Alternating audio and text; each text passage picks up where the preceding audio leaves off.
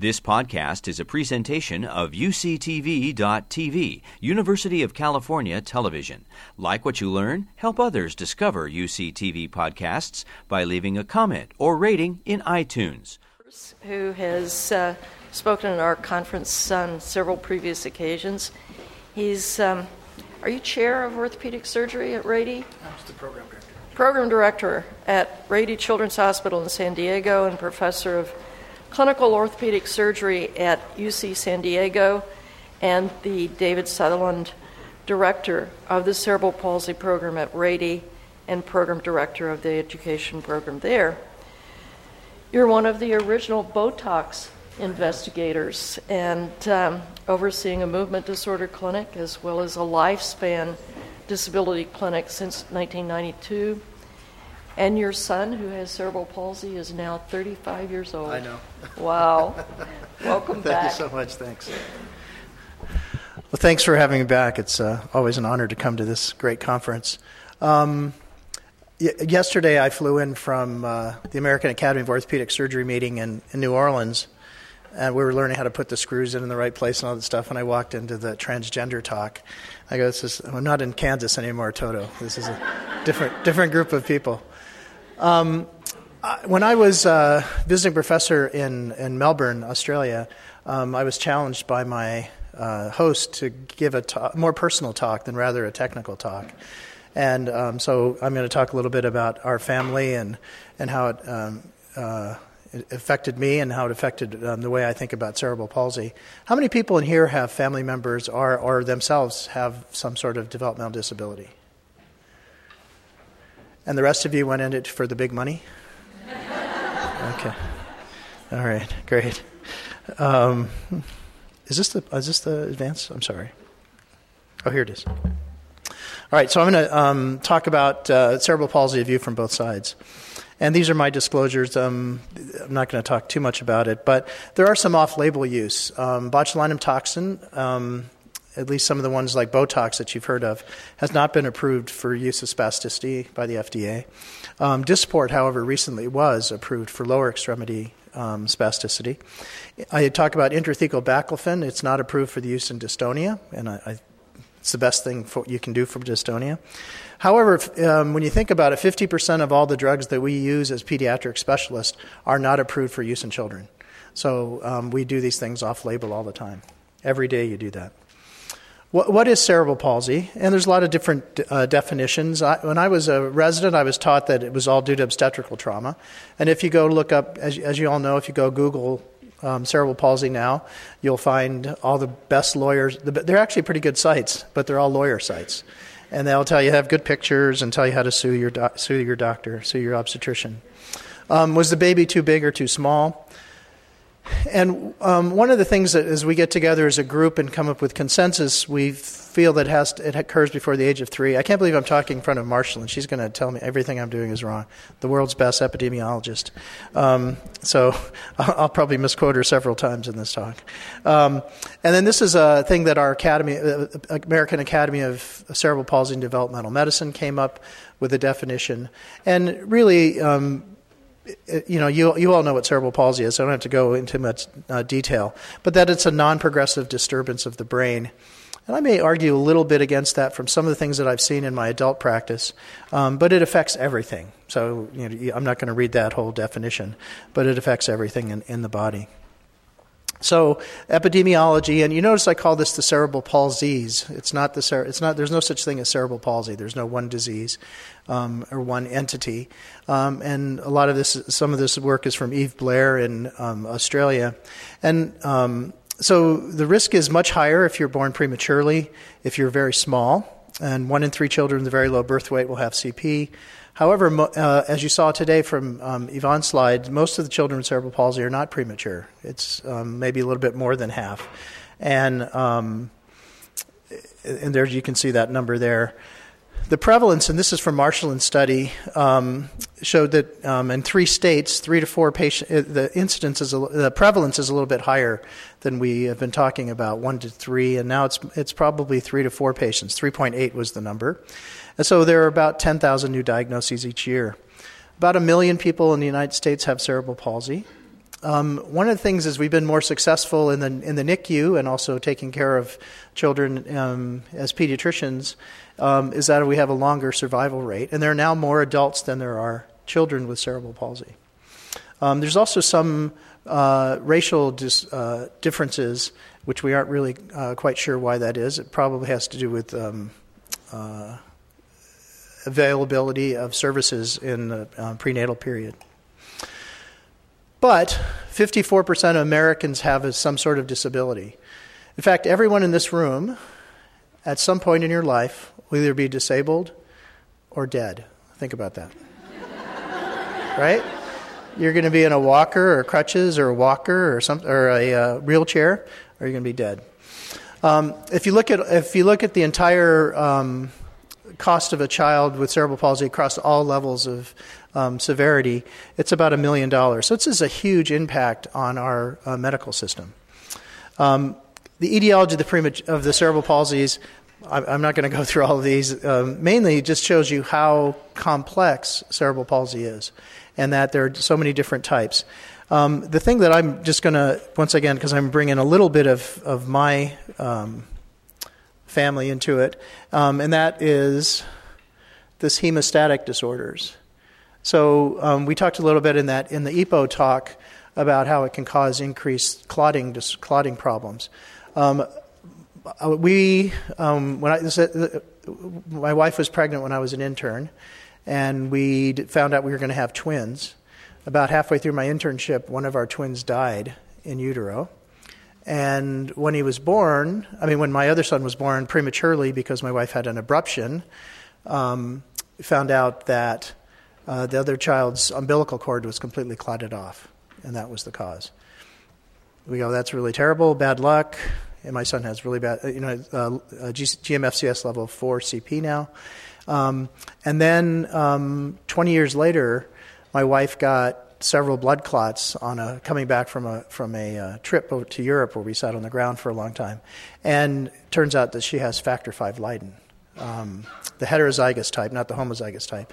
But if you if you think about it, about f- up to five percent of American women have this as maybe a cause of seizure disorders, um, or not seizure disorders, but um, um stroke stroke problems.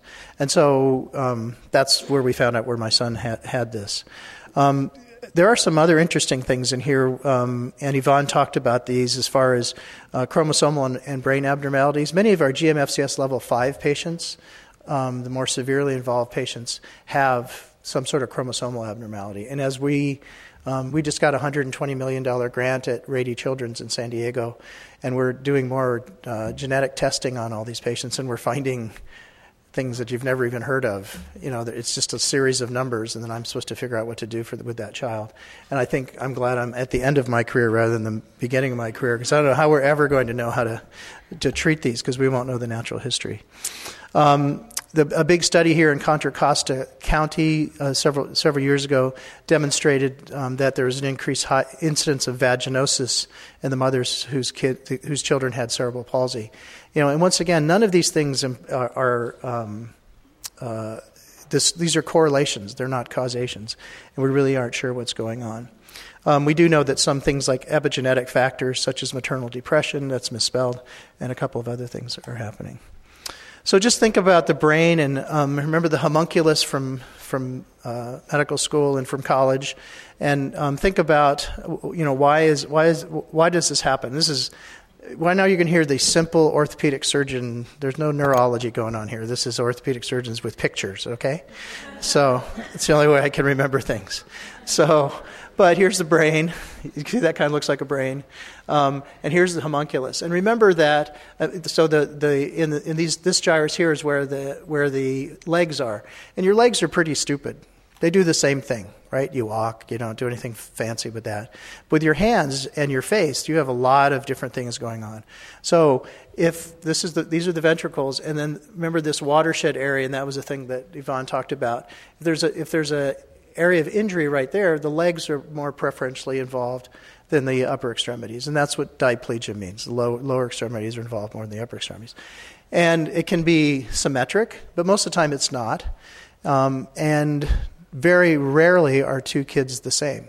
And that's really hard to, for us to do research now because we don't know. Um, we can't get a control group because they're not the same. They have some other problem going on. And she talked about the strokes.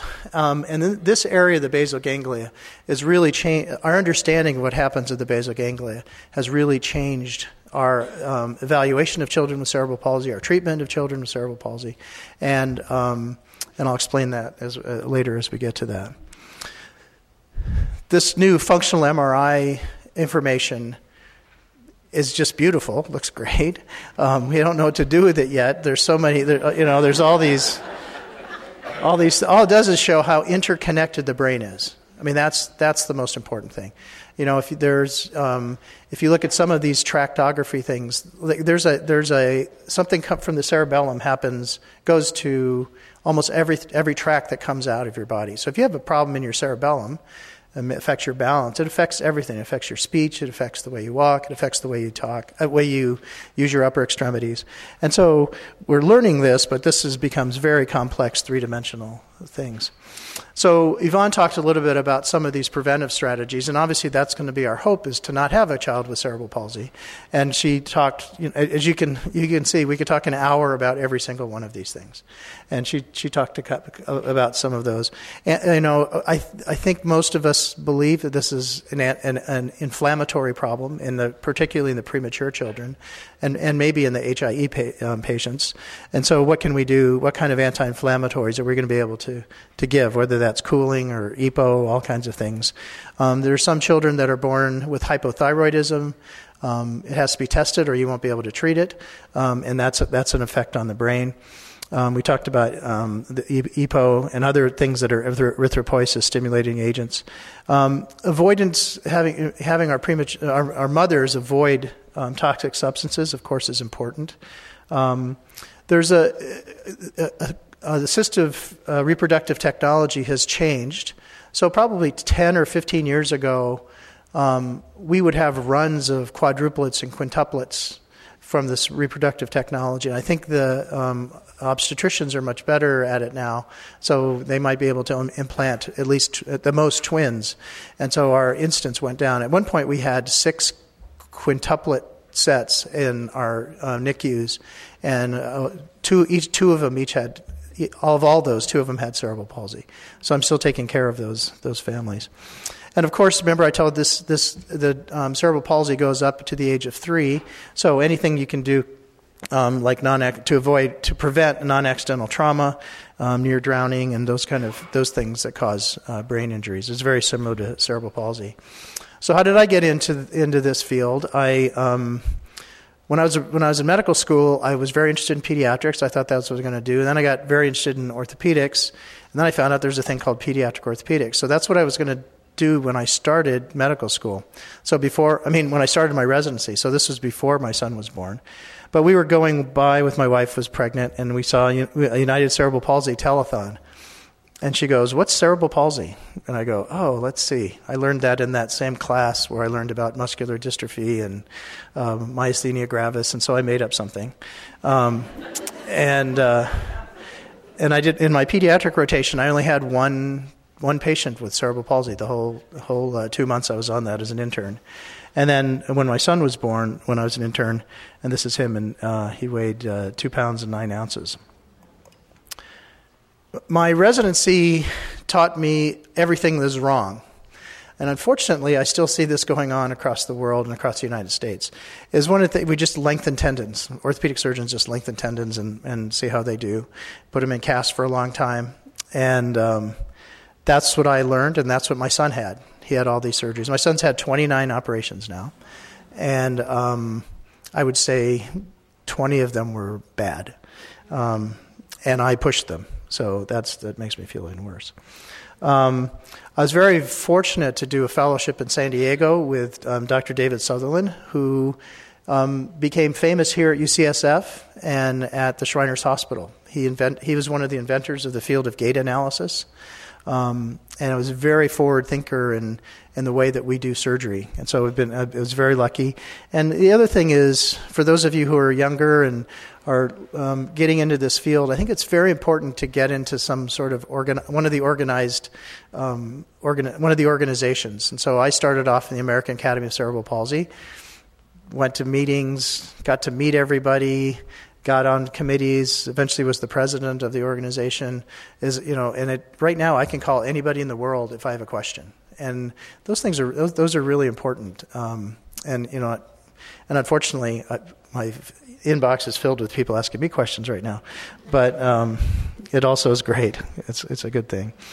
So, what is gait analysis? I mentioned that because of Dr. Sutherland, and you know, this is really an important uh, field. So, as I told you, every child is different, and so there's different ways to do gait analysis. You can do, I, you can just, I can just walk, watch a child walk back and forth, write down my observations. I can take a video on my my iPhone and, and save that. My hospital won't let me do that, but I, my my iPhone's filled filled with them, and. Um, the other thing is to do what's called three-dimensional gait analysis, where you where you do um, you can you can measure what's going on in in, in three dimensions, and um, and then make your decisions based on that. Um, if those of you who've never seen gait analysis, um, might have seen some movies where gait analysis was used. Like every Pixar movie, every every Disney movie was made with gait analysis. Um, Steven Spielberg, Steven Spielberg sent his team down to our lab for three weeks, and we showed them motion capture and how that works. And we go, oh man, we're going to get research money. This is going to be great.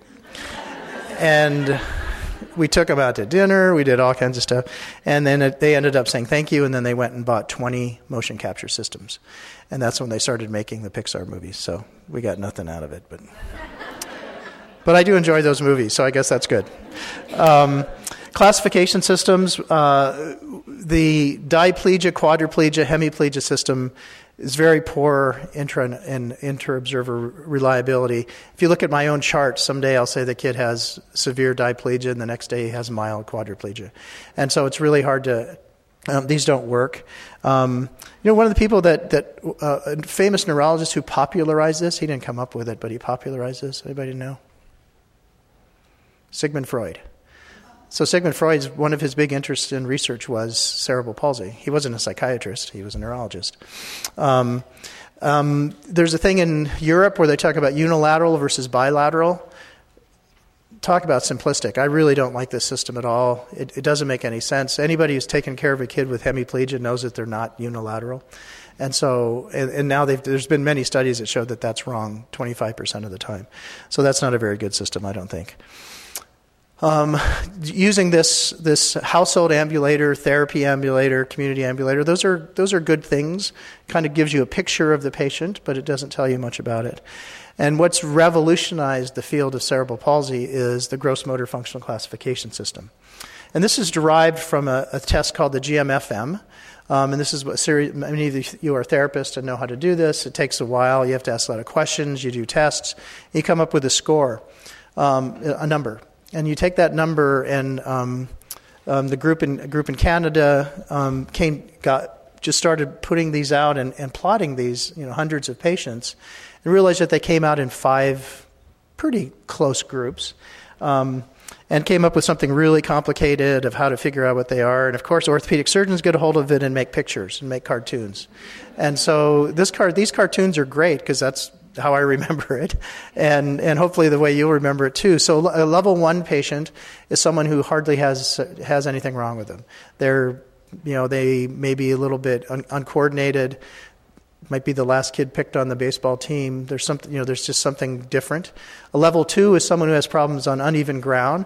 And in a first world country, the way you can tell is they're wearing an AFO. Okay, that doesn't work so much in Haiti where I go, or or Jamaica. But if they have an AFO, they, that tells you they have GMFCS2. Level three is someone who uses crutches or a walker. Can use a wheel. Can you use a push themselves in, electric, in a in a regular wheelchair, but usually a walker. Um, level four is someone who's in a um, uh, powered uh, chair, or someone who has um, can walk in therapy. And then a level five is someone who needs complete um, care and is in a is in a wheelchair most of the time. Um, and so this is really an interesting thing because if you just use the word spastic diplegia, that could be almost this entire group. It could be anywhere on there. And I'm totally, I have about 20 papers that I just need to throw away that I wrote um, because they, I, I used, well, in fact, first our, our Botox patients were um, all GMFCS ones. So um, here's the interesting thing about about this is if you do anything to a child before the age of six or seven, anything, physical therapy, early intervention, Botox, any surgery, they're getting better. That's the natural history. They're going to improve no matter what you do. So all the kids in the first Botox studies were under the age of six and GMFCS1. And surprisingly, they all got better. What a miracle, a miracle drug that I'm such a great doctor. And, um, but anyways, so when we look at, when we look at, um, uh, the GMFCS and how it revolutionized things. everything that we do is almost directly correlated. It's not even logarithmically, it's directly correlated to their GMFCS. And these are the things that we do in orthopedics, including things like morbidity, morbidity and mortality. The, the GMFCS is not an outcome measure. It's a it's just a classification system.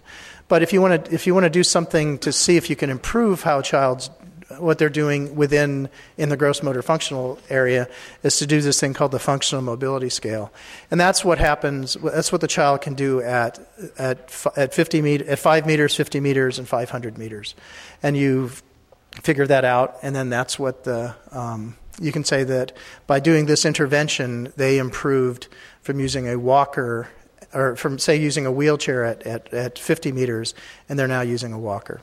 So those are that that's a helpful um, that's something that you've done to improve their outcomes.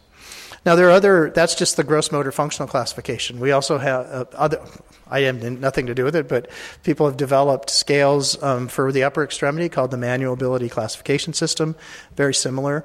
Um, there's now a communication system. Um, so this is really a great way to communicate and also for us to do research. So if you tell me this person is a GMFCS level three, and then you tell me what they do at each at 5 meters 50 meters 500 meters. You tell me how they use their upper extremities based on this and you tell me how they communicate. I have a great picture of that person in my mind. And i can also and also if i'm doing research i go i want all those patients to be in that, that group. And so it, it really has changed our field. Very simple thing. Now, we talk about the dimensions of disability, and um, you saw some of this yesterday, and, and, um, uh, and I, I, all of you are familiar with these, but the, the International Classification of Functioning Disability and Health, or the ICF, looks at body functions and structures, activities and participation, and environmental factors. And so, um, this, this is the, the model that we, we, we base all of our research on, and also what um, what our goals are as taking care of children and adults with disabilities. Um, so uh, I can work a little bit on body and function and structures. I can. Um, my goal is to get them to participate more, um, and then I have almost nothing to do with environmental factors. That's something. That's usually something that the government does with curb cuts and and uh, accommodations at work.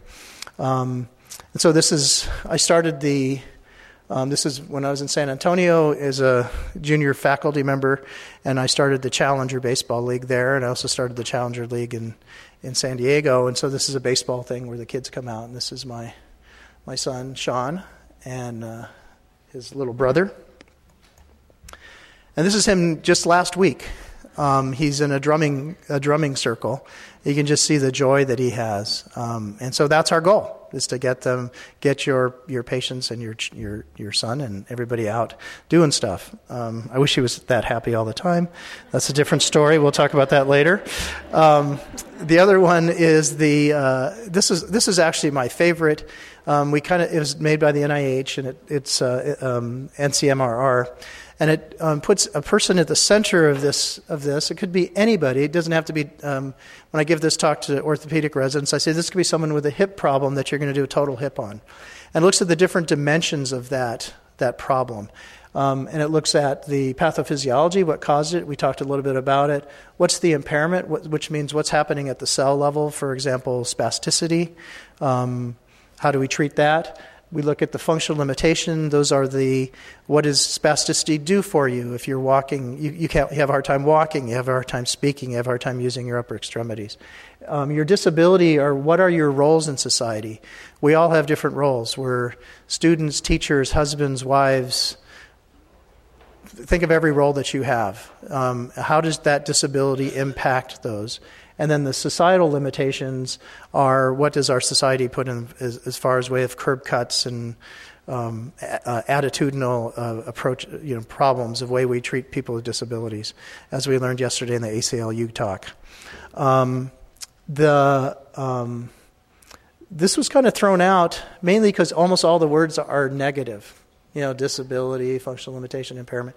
Um, and, and that's where the WHO kind of came out of that with positive language.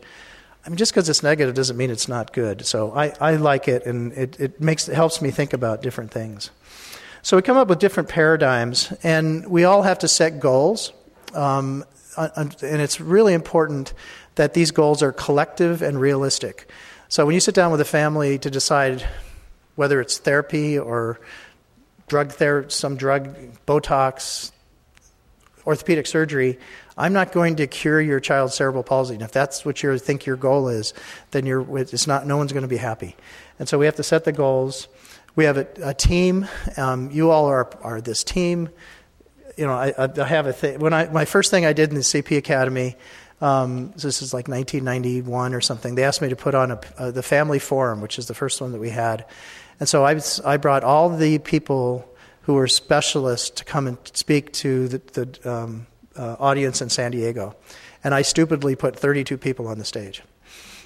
Because that's how many people impact. You know, if you think about speech therapists, you know, physical therapists, gastroenterologists, um, it was a great, it was a great one. We never replicated that because it was just ridiculous.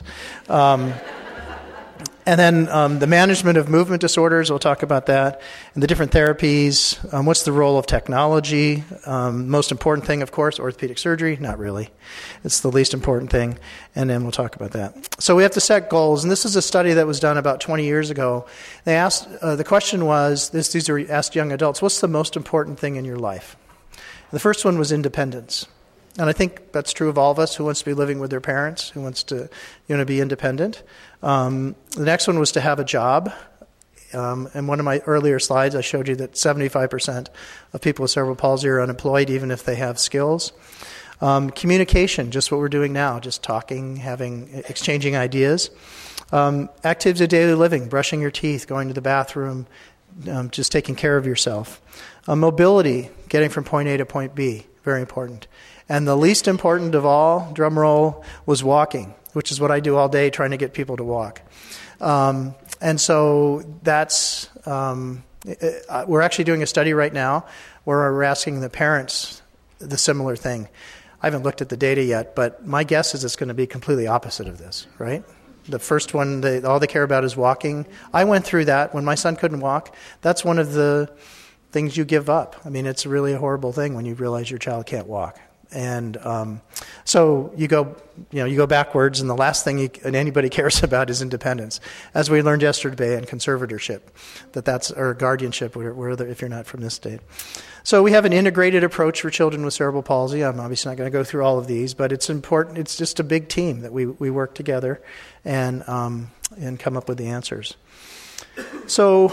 Um, a lot of you here I know are, are therapists, so um, occupational therapists in um, at least in the field of cerebral palsy are the ones that take care of upper extremity and oral motor motor um, problems. Uh, talking to you is a joke, but I know, but I do the, give this talk to orthopedic surgeons. Um, um, speech and language is very important. The management of drooling. So this is a kind of an interesting, you know, the kids who are GMFCS 3, 4s, and 5s often have drooling. Does anybody know which federal agency has spent the most money on drooling research? Oh, see, you're not supposed to answer it. it's actually, it's, it's NASA.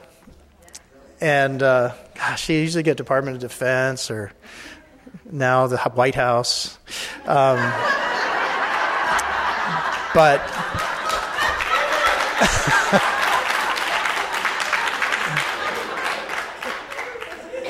Actually, that's that's us watching TV at night, going seriously. um, but um, so when you go into space, you drool. It just goes all over the place.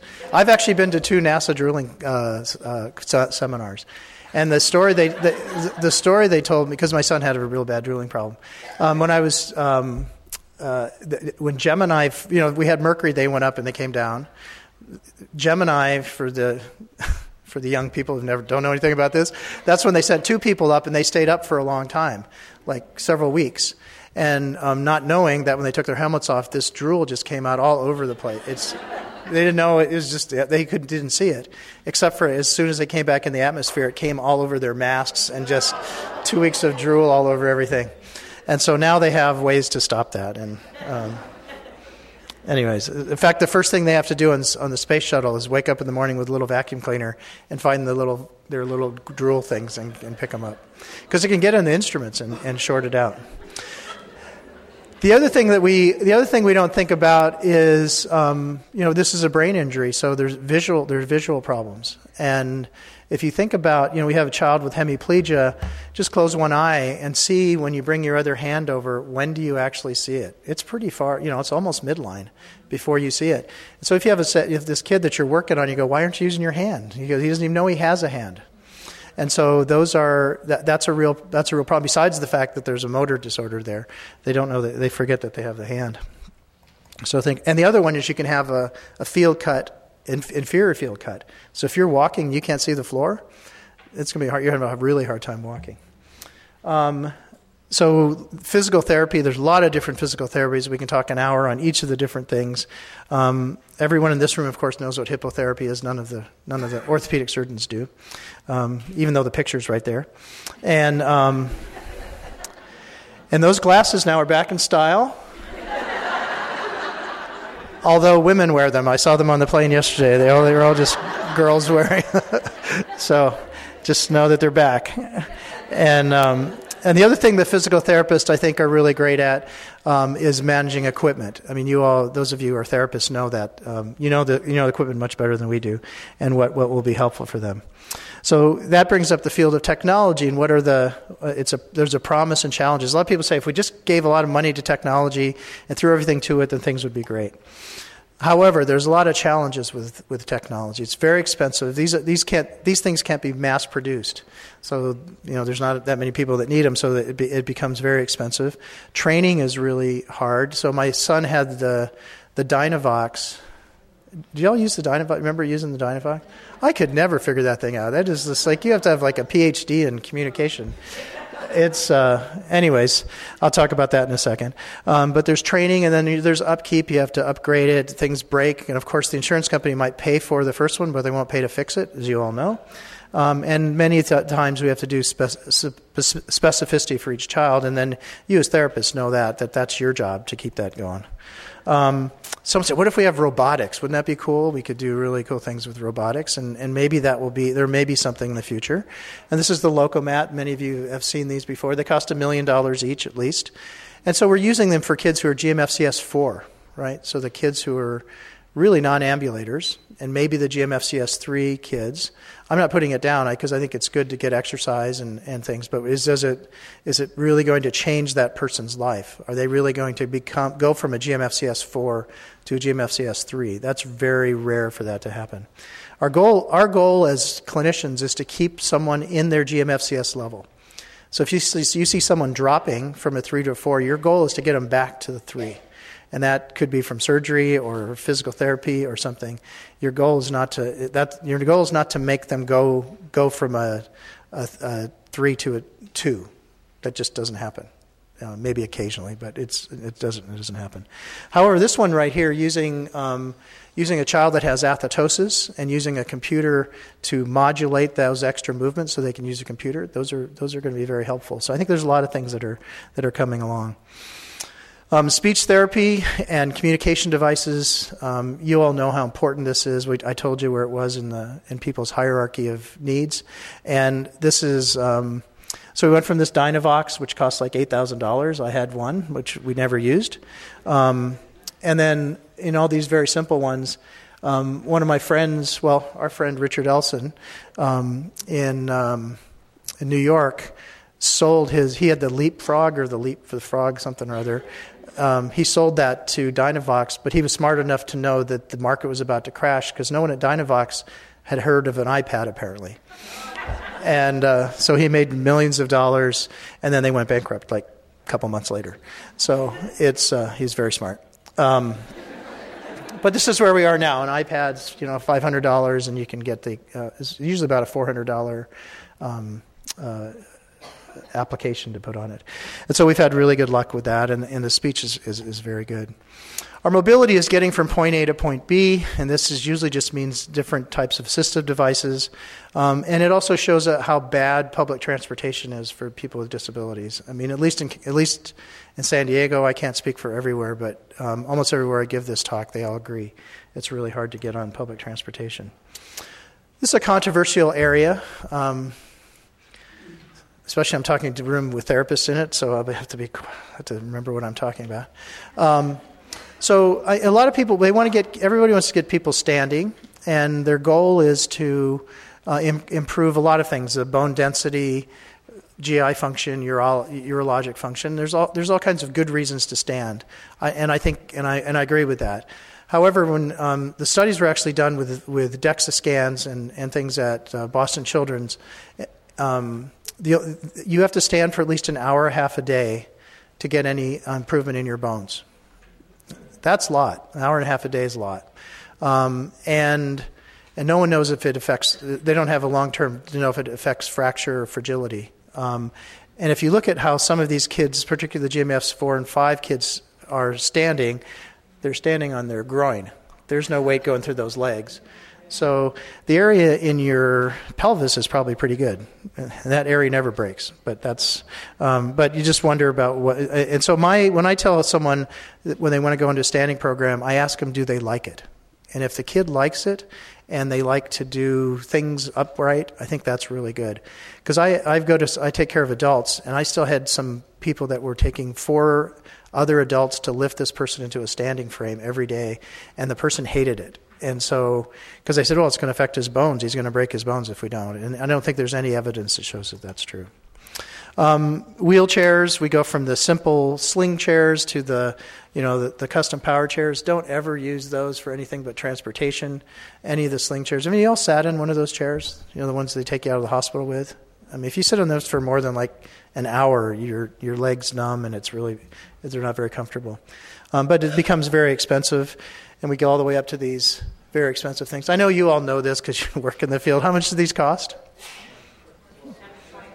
Yeah, my son's cost thirty-five thousand. The last one. So, but his goes. He has to tilt in space because he has GI problems, and so um, everything it just becomes very, very expensive. And if you think about that, um, um, transportation, you have you know there's very there's not very many of these. This is from Columbus, Ohio. Um, these these are very expensive. I'm on our I'm on our fourth one of those. How much do those cost? Yeah, the, after the van, after it's converted, it's about 50, it's about 50. Yeah, 45 to 50. If you get an FM radio in it, it's like 40, 50. No. yeah, so it's they're they're very expensive, and that's the problem. Most of our families can't afford this, and I, you know, I'm an orthopedic surgeon, I can afford it, but it's not it's not uh, readily available to everyone, and they're and they're hard. They're, if you get them when you can get them used, that means they're almost worn out, and the the the, the shocks are bad. Everything's bad because you add all that extra weight. So we talk about the medical management of cerebral palsy, and it's not just the the motor problems, all those things we talked about before. And I just list all of these things here because my sons had all of those. Um, and unfortunately, I di- had to diagnose most of them myself um, because no one no one picked them up, particularly the the gallstones and the, the kidney stones were, were missed. So we talk about movement disorders and, um, and, and, the importance of, of, of, how we treat these. Um, what, what is spasticity? You know the definition of spasticity? Y'all treat it every day. What is it?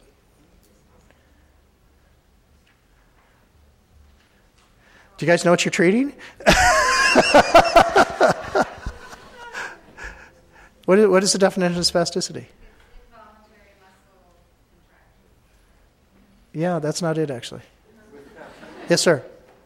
Intermittent rigidity of, muscles and tendons and, uh, as they move.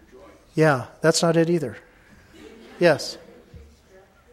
Yes, it's the reaction of a muscle to a rapid stretch, to a rapid to a rapid movement. What you're talking about is dystonia, and I'll talk about that in just a second. So this is, you know, and what's the best way to test it? Big hints on the board. That's how you rapidly stretch a muscle. You hit the tendon and you stretch it, and that's how that's how it works. Chorioathetosis. What is that? Oh, come on, this group. I can. There you go. There you got it. You got it back there. It's the, the, the marionette movement, and that's great. So that that's very good. I appreciate that. Um, how about ataxia? How do you know if someone has ataxic? So every time you either walk with a really broad base, or every time you walk, the next step is different from the one before it. Um, I know none of you have ever seen anybody drink alcohol, but if you have, that's what ataxia, that's what ataxia looks like afterwards. So it's every step. Maybe you might have had alcohol before. I just came from the American Academy of Orthopedic Surgeons in, San, in uh, New Orleans. I saw a lot of ataxia coming. in In fact, my son, who's now a chief resident in orthopedics at the Cleveland Clinic, um, came in at 2 in the morning yesterday with a quite ataxic. Um, and then dystonia is what you were talking. Dystonia is the posturing, um, you, you, get your muscle in a different position and you posture and turn the heads and you'll see this and you'll see this in the kids. And this is a really critical thing and it changes how we do, um, how we take care of kids. Um, if you and when I give this talk to orthopedic surgeons, I go, "Why do we care about any of this stuff? This is what neurologists do." But if you have a child that has dystonia, the worst thing you could possibly do for that kid is to do an orthopedic surgery on them to lengthen their tendons. You'll make them much worse. My son has cerebral has dystonia. And the other thing about dystonia is it doesn't show up until they're about six or seven years old. You, they're not born with dystonia, and then it gets worse during puberty. And so you might you might miss it. And so we do sometimes do surgery in little kids, and that's and then you screw them up. So I would say ten of my son's surgeries were wrong because he has dystonia, including the selective dorsal rhizotomy. So this is just a bigger picture, and this is for this is really for the stupid orthopedic surgery. But hopefully you guys will pick something out. Of it. So if you if I were to cut your head off you would just be a reflex. Okay? Every your you would as you walk, you would rapidly stretch your gastroc. It would go back. I mean, that's your stretch receptors in your muscle. It would go back through your spinal cord, and right away you'd pop back up on your toes. And that's what equinus is. So a kid with equinus is doing that. What comes from the brain are inhibitors or modulators of that reflex. And that, that drug or that neurotransmitter is GABA gamma aminobutyric acid. So, what do we do? What are things that we give that are GABA agonists? Valium, baclofen. Those are, those are GABA agonists. What can we do in this, in this to stop this reflex arc? We could put botulinum toxin into the muscle. That stops this, this thing. We can do selective dorsal rhizotomies, and that's all to break up this reflex arc. So, this really simple idea explains how all of our treatments of, botul- of spasticity works, just based on this. If you remember, the spasticity is the rapid stretch. And so here's a, here's a child with ataxia, just to show the, the movements. You can see it's wide base, sometimes they're different. Here's a child with chorioathetosis. I think you can see how she has a hard time walking. Here's a child that has both dystonia and chorioathetosis. So there's the movement, and you'll see his arm just kind of go into full extension there and just um, you know keep keep his arm stiff, and that's the that's the dystonia part. So this is re- this really changed our field of, of understanding spasticity versus dystonia. And um, so when you tell say when you tell me someone ch- child has spastic quadriplegia, that's probably not true. There's spasticity there, but most of them have dystonic. They're usually dystonic cerebral palsy, and that makes and that's a huge difference. And this is a picture of my son when he was. This is this is in his baseball league, and actually that person is his roommate today. They're now 35 and 37 years old, and then um, this is him. He was so rotated from his dystonia. Um, he, he couldn't use his computer anymore. He couldn't drive his wheelchair, and he asked me at this age to take him to the operating room and kill him and um, his life was so miserable. And so this comes down to this area. It's called the basal ganglia. And of course, as an orthopedic surgeon, I will spend an hour explaining these to you. Now, I have, I have no idea what they are, but they're somewhere down in the brain. Um, but there are other problems that happen with, um, with uh, cerebral palsy that we forget about is the loss of selective motor control. So two children have the, look exactly the same. They have the same amount of spasticity, but if you ask them to reach for something and grab it, they can't. And the one that's the most common is someone that has hemiplegia that has a drop foot afterwards. They can't fire their tib ant, even though they have a tib ant, the tibialis anterior muscle. We forget the sensory deficits that happen with strokes for kids with hemiplegia. They have, you know, they may not feel their upper extremity, they may not feel their legs. And then last is weakness. And we really didn't appreciate how weak children um, with, with cerebral, how children with cerebral palsy were weak until we were able to manage their spasticity. You know, you, used to, you can stand up a kid with spasticity and dystonia, and they just stand there and you go, look how strong that kid is. And then you manage that, and they're just as weak as you possibly can be. Um, and so, what do we do for, with physical therapy um, and, and managing spasticity? Um, we can do physical therapy, and those of you who've had a massage know exactly how you feel for about 15 minutes afterwards, and you go, "Why did I spend that much money? It was great, but now I feel tight again." Um, and then these are the drugs that we use. So we use um, diazepam, we use baclofen, and for kids who have dystonia, we can use this drug called Artane. Um, I haven't had good success with it, but uh, there are some people that use it for all their children with dystonia. Um, the big problem that I've seen with this is really severe um, uh, nightmares. So the kids just want to quit taking it because their nightmares are so bad. Um, we can do we can put phenol or alcohol into the right on the nerve, and that dissolves the myelin sheath, and that gets rid that breaks up once again that reflex arc. And then we can use um, the botulinum toxins, which again are, are off label, but I've given over 20,000 injections now. Um, and now I have six physiatrists that work for me or with me, and, they, and, and that's much of what they do. And this new thing, this cannabis CBD oil, I think is, is there's really some hope for that. I have some families who are, are using that, and the problem is, is we can't study it. Um, Jeff Sessions said he would uh, put me in jail, and um, and really, my hospital won't let me do it because we're worried we're going to lose our federal funding if we study it. So I can't, I can't even study it. So it's really, really kind of sad. I can prescribe it, but I can't use it. So in orthopedic surgery, we can lengthen tendons. That lengthens the that reflex arc. It changes that reflex arc, but it only lasts for about six months. We can actually cut the bones to rotate them. That lengthens some muscles and shortens some muscles can cut nerves, which we never like to do because they often come back and it doesn't work very well. And surprisingly, if you fuse the spine in some of these kids who have really bad dystonia and athetosis, it, it improves them. We don't know why. There's some central control of that, and I think that's why.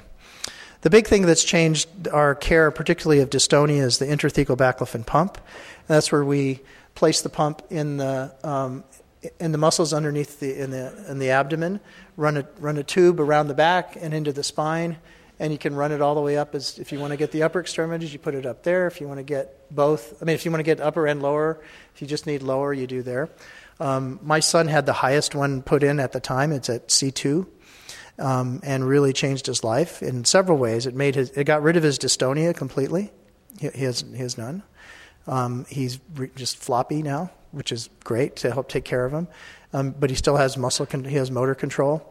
The bad thing is it affected his swallowing, and he got pneumonia, which put him in the ICU for six months, and he had to have a he had to have a feeding tube placed, um, and a, and a, so those things are all things you don't think about, but. Um, in retrospect, if we ever lost this, his, his quality of life would be so bad.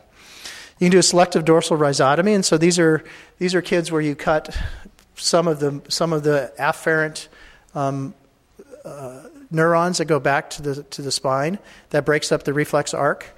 Um, you cut about 30 to 40 percent at from L1 to S1, and you improve, or from L2 to S1, and it decreases their spasticity. However, these are for only for kids who are pure spasticity, um, premature, have good trunk control, and are probably level ones or two. Okay, they don't work for everything else. So, of course, my son's a four. He had a rhizotomy, and because of that, he had horrible lordosis of his spine. I'll show you his picture of what happened, and actually had spine fractures from being in this lordosis. So, another unintended consequence made by your father. Um, so, this is him before the surgery and then after the surgery, and you can tell um, how that uh, just how this that baclofen pump helped. Um, deep brain stimulation seems like it'd be a really positive thing. Um, the center of research in this area is here at UCSF, and my patients that get this come up here for that. Um, and uh, it, it, hasn't worked so well in cerebral palsy because there's such a diffuse injury. Um, it has worked well in uh, kids who have uh, what's called DYT1 um, dystonia, which looks like cerebral palsy, but it's an inherited um, problem. So, in orthopedic surgery, we, we want to do things called single event multi level surgery, where we operate on the whole, the, every, do as many operations as we can on one day. So, I'll sometimes do 20 operations on one day on one kid and then they go through the, they go through all the rehab and all the pains out of the way. We use we use epidural catheters, and then they start their rehab period, and um, that that's a new change. And there are still places in the world that don't do that. Um, you want to delay the surgery as long as possible, so greater than six years, and we want to manage their spasticity as well as um, doing their doing their surgery. And so this is a paper that we wrote, and um, uh, Roz Boyd is, is the lead author. And I can guarantee it's true because we made it up in a bar one night. And it's published. It's published, so it's got to be true. Um, but it really is just a philosophy. So when they're really young, when they're really young, you use Botox, botulinum toxin, and uh, physical therapy and braces. As they get older, you add casting to that. Um, there's more casting. And the only time we do something different is if their hips are coming out at any age, we put their hips back in. And that's our philosophy. A lot of people don't do that. And, and the people who don't do that don't see adults. And I have, I've had an adult clinic for you know, long time now, almost 30 years. And, and I see what happens when your hips are dislocated. And there's no good way to fix them once they're out. So we put them in at any age. And I know there'll be people in here. I saw some people shaking their heads already, but we, we do that um, all the time. Um, and then we do this casting, and then we do this single event lo- lo- uh, multi level surgery, 8 to 10 years old. And the other thing that you notice is when you get older, it's really hard. The surgery doesn't work as well as you get older. So there's this sweet spot right here where we can we can intervene and change their life. After that, it's really salvage type things. So we'll go through level one. Is these are the high level kids. Um, many of them have seizures. They may be on the AS, they may be ASD on the spectrum, um, as well as having this. This is from my friend Kerr Graham in, in Melbourne. Um, very little things. These kids may need botulinum toxin, don't need any inter, don't need anything else like intrathecal baclofen, and it's you know pretty mostly a therapy um, kind of thing to take care of. And level two, this is spastic diplegia of prematurity. These kids have a lot of gait problems um, and can get significant deformities, but they don't get scoliosis and they rarely get hip problems. Um, so these are the kids. If um, very few of them will get will benefit from um, SDR, but botulinum toxin is important. Um, and this is where we do a lot of our orthopedic surgery. And this is a single event multi level surgery. Um, these are this is these are the kids that are using braces, and like I said, we can have an I can have an hour long talk on almost every one of these slides. Um, level three are the kids that are starting to get dystonia. So dystonia is coming in the picture. It affects how we do the surgery. It affects on what we use. These are the kids we might use an intrathecal baclofen pump, but usually it's um, orthopedic surgery. We look for their hips coming out of joint, which is when the, this is when this really starts happening, and we start looking at their spine at this point as well. And so this is where we do the operations where we cut the bones, rotate them, put these plates, and, and do these uh, pins here. And then level four, the patients are not, we're starting to see the non ambulatory patients. And once again, much more dystonia. This is the time we start using intrathecal baclofen. Um, scoliosis and hip problems are much more uh, uh, prevalent during this, this group, and we do in our in our surgery changes. Before we were doing surgery to improve their ambulation, and now we're doing surgery to improve their comfort and sitting. So these are different. Now we do different operations. Before the GMFCS, I guarantee you, I, have got papers. You can look them up. Where I did operations to get kids walking who were GMFCS fours at age ten. I mean, it's just stupid. I mean, you just shouldn't even do that. So, um, but I've got papers on it. Um, it but it, and, and, some of them got better, but most of them, almost all of them, are, are still are just sitting now. And so, once again, this direct relationship between hip displacement and their GMFCS level. 90% of people, GMFCS 5, will have hip problems and, and need to be addressed. And that tells you about how you should screen them and when you should take x rays. And so here, here's the sockets not forming right, the hips coming out of the joint. And then we've done CT scans showing that if you're a sitter, your hip comes out the back. So that makes sense. If you're sitting, your muscles are pulling your hip uh, posteriorly. And so we do surgery to fix the valgus of the hip, which is meaning the hip's going upward, or, and also for rotation, which is femoral anteversion. And so these are the operations that we do. Here's a kid with hips both out. Here they are with the hips back in. Another kid, same thing, hips. Here, here they are with their hips in. Long-term follow-up on on that one. So GMFCS fives. These kids have multiple uh, medical comorbidities. They have um, more. Almost all these kids have dystonia. So we treat these. We treat these. Ninety percent of them will get hip problems and scoliosis, and our goal is comfortable sitting. Also managing these comorbidities. So we have these. A lot of these kids get all kinds. They're seeing all the other doctors: the gastroenterologist, the neurologist, um, pulmonologist, and our goal is to do preventive surgery so we don't have to do salvage procedures. We also start thinking a lot more of the caregiver quality of life. We think about it all the time, but this, this is really a tough time for families um, with child with GMFCS5. And so we do these things to address the hip, and these are all salvage procedures that we don't want to do. These are kids whose hips are dislocated and no one picked them up, and these are the things that we can do. They're, none of these are good. Here's this is a 13 year old kid whose hip was coming out. There's no cartilage on this hip left. Okay, can you imagine how painful that would be?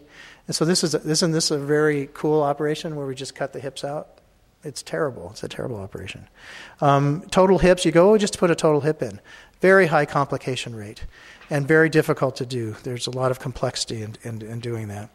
Um, one of my friends in uh, DuPont in, in Wilmington is putting shoulder arthroplasties in because the, the, the these kids are so small that a shoulder will, um, you could put a shoulder in there and that would work.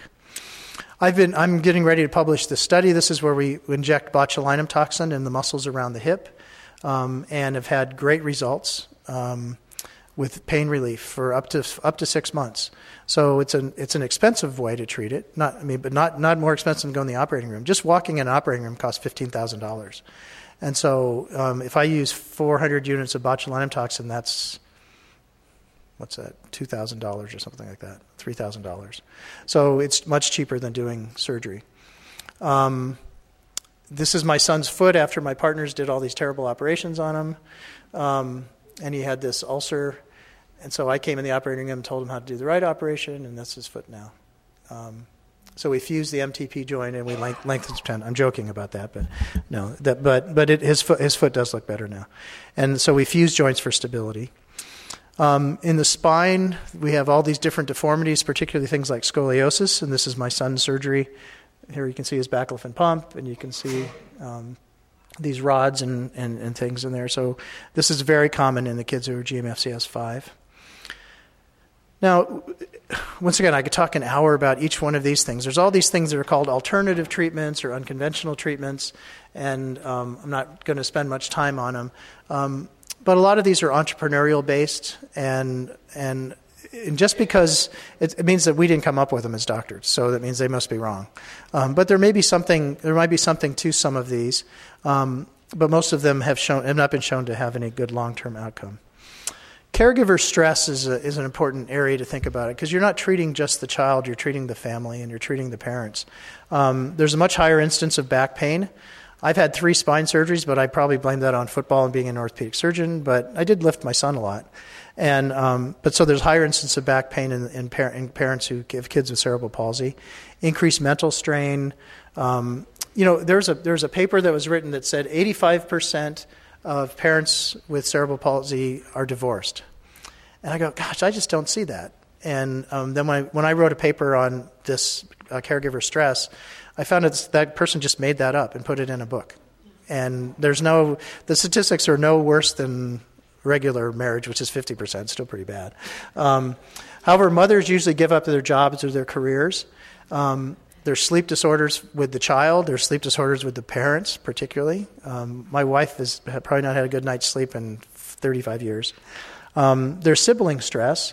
Although it's interesting, if you look at a lot of the literature on siblings, they are they go into caregiving um, fields, which is really interesting. Like I said, my son's going to be a pediatric orthopedic surgeon, um, so it's kind of, um, it's kind of interesting. The other stress is, is something that Yvonne brought up today is that we have all these new treatments that are very expensive and have no evidence. And what are you supposed to do? and we were. I was guilty of that. We used the we used the selective dorsal rhizotomy, um, but this the stem cell treatment is what everybody wants now, and I've people go to Mexico and Germany and China to get these, as you all know. Um, we're going to talk. I have a whole talk on transition, so I won't go through this, and I won't talk about um, some of the adult issues. But I have a huge adult clinic, and one thing I want to bring up because I'm going to bring it up again is the the huge mental um, problems that, that people with cerebral palsy have. Forty-five percent of my patients have bipolar disorder, and it's not because they're dis- they're they're dis- depressed because they have a, a disability. It's, they actually become manic, where they don't sleep for seven days and, and are hitting out and reaching out to people. This is a different problem, and this is something that we haven't haven't noticed that much. I end with two things. Just like, and I and I've been through these, um, and it, and just like when you someone in your family dies, you go through these stages of grief, of shock, denial, anger, bargaining, depression, testing, seeing if there's any realistic solution, and finally acceptance. And, and every one of our families goes through these at different times. Some of them never get past anger. And um, some of them get to acceptance when the kid's two or three years old, go, okay, this is what it is, and this is what I have to, how I have to live. Um, so, what have I learned in my 35 years? Um, there's always people are seeking for a cure for their child. Um, simple insights led to great changes in care dystonia, the GMFCS. There's almost no money available for research, as Marcelin will tell you. And as we got some, we got, uh, we went to Congress, lobbied. You didn't get to go because you work for them, but we got to go. We went to Congress, huh?